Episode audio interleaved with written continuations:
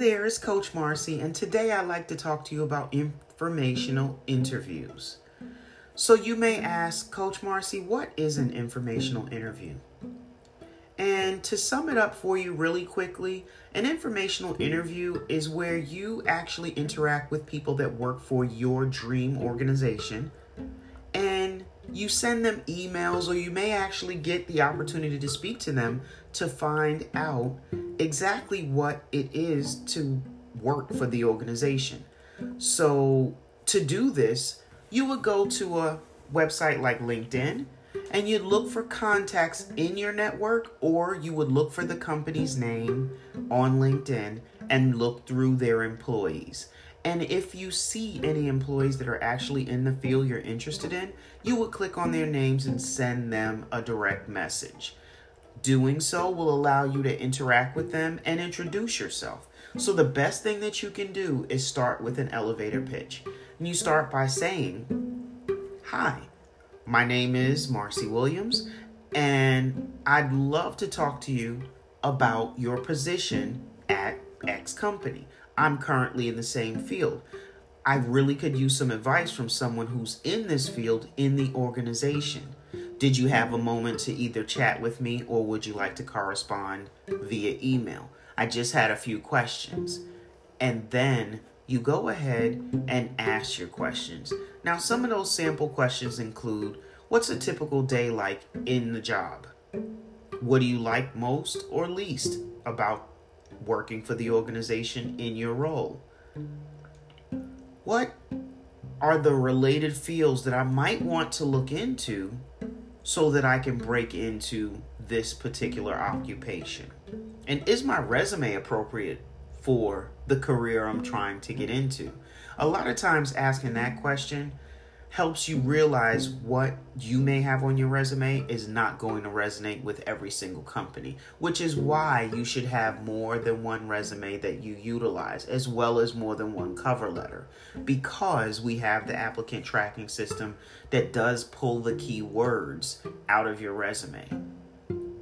And this is accomplished by ensuring you utilize your job description when you're actually writing out the resume.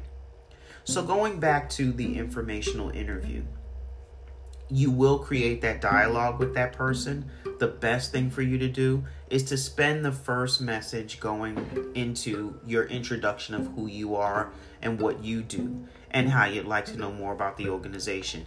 If you get the response, that is where you prompt and ask the three questions. Asking more than three questions really turns off the person that you're inquiring with because they tend to not have time.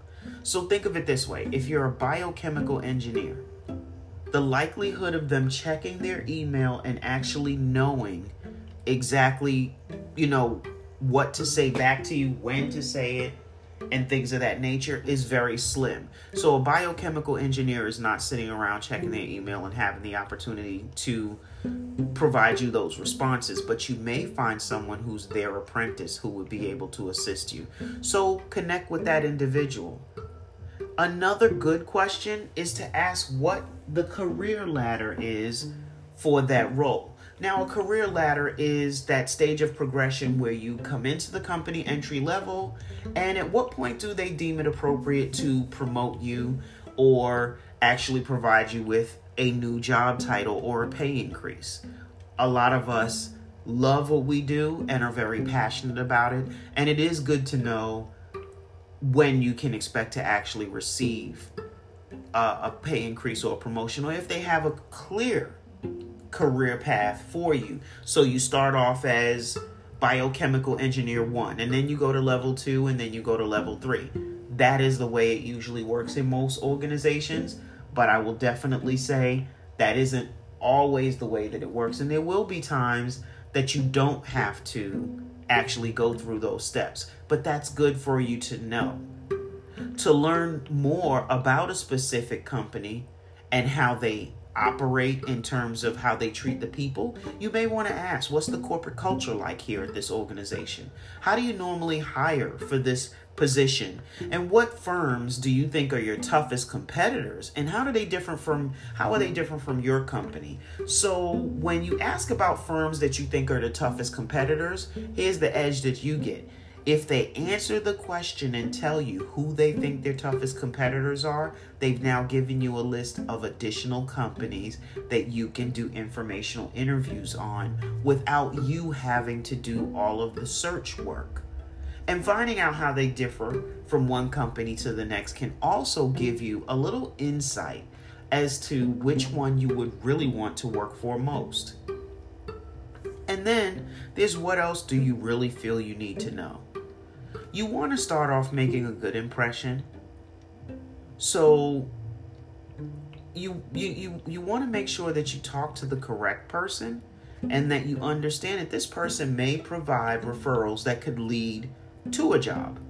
You want to limit your initial interview to 3 questions if it's in writing, 10 minutes if it's a conversation that you're having. And and you want to ensure that you make the most of your time. So you may want to have your questions already jotted down if you're going to do an interview over the phone so that you don't steer off into different topics.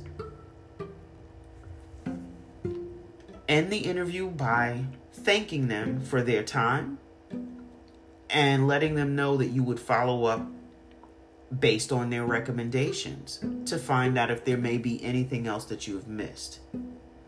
Be sure to send a thank you note after your informational interview. These are the best ways to make sure you handle your informational interview the best way possible. So, we talked about networking and we talked about understanding why we network.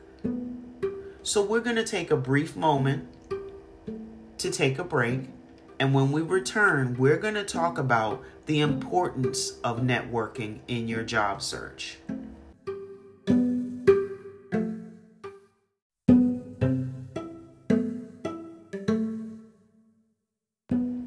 Welcome back. So, we started off talking about your informational interview, and now we're going to talk about networking and why we network. So, networking is what you do formally or informally when you introduce yourself to people who may have connections with resources or organizations you'd like to work for. When you meet those individuals, you want to make sure that you are explaining exactly what your career goals are and that you also keep a track of all of the people that you met and all of the people who may be able to help answer your job search questions start talking with them. And these contacts can be family, friends, neighbors, people you've located on LinkedIn, former classmates, teachers, professors, former business acquaintances as well. And you want to be prepared to organize that list of people by creating a spreadsheet. I keep spreadsheets of people that I actually meet so that later on, if I have to go back and refer to it, it's easy to find their information. While some people may say do not create a spreadsheet, it is the best thing you can do during your job search because if you set a tab that just discusses your contacts and then you have a tab that discusses every job you've applied for, that is the perfect way to keep track of things. So when you're going through the interview process, what you want to make sure you're doing is remembering every organization. So, can you just imagine you applied to a job three weeks ago? They give you a call, you answer professionally, but then you don't remember what job it was you applied for. That is where the spreadsheet comes in. If you're unsure or unable to refer to your spreadsheet, the best thing you can do is not answer the call and let them leave a message and then return the call later after you've identified who they are and why they may have reached out.